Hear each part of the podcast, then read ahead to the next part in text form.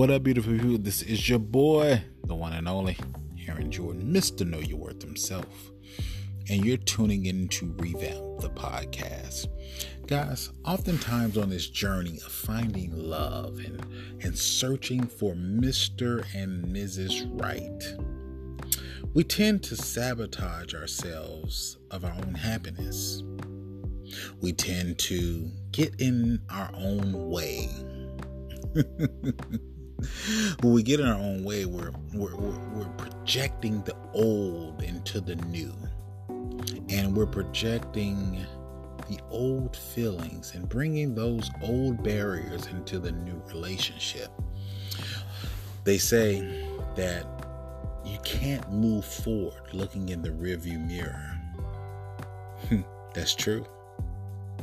You can't move forward in your life in your love life and searching for your God's gift, focus on what's in the past and what's behind you.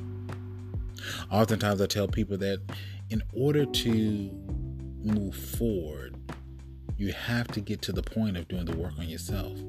Being able to face your fears, being able to face your hardships, and being able to face your hurt. But we tend to run from it. We tend to negate the steps that it takes to do the homework on ourselves, do the homework on what will help us to move forward. Which in turn, guys, we, as I stated before, we adopt this mindset and this ideology of using other people to get over other people. Which in turn we sabotage we sabotage ourselves, we sabotage what potentially is meant to be. We sabotage ourselves and we get in our own way and we stop the flow of what's of what we attract. When I say stop the flow of what we attract, meaning that we we we typically cut off the blessing. That's how I look at it. We cut off the blessing, we cut off the flow in what we attract into our lives by focusing on what could have, should have, or could have been which in turn we have to really get to the point or get to the root of focusing on moving forward and focusing on our happiness. I tell people all the time the definition of insanity is doing the same thing over and over again, but you are expecting different results.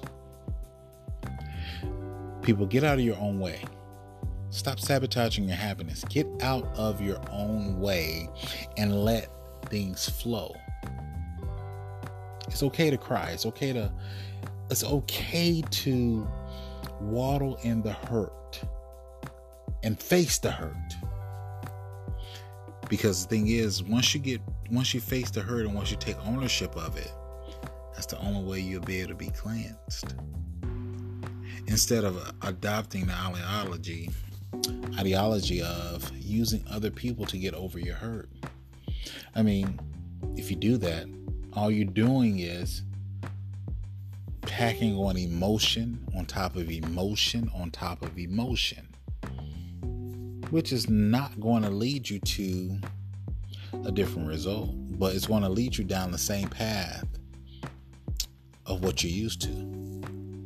You're going to attract into your life the very same thing that you left, the hurt. The only difference is it's going to be dressed up differently. So, guys, get to the point of being able to face your fears, face your hurt. Sit at the table of your pain. Take ownership of it.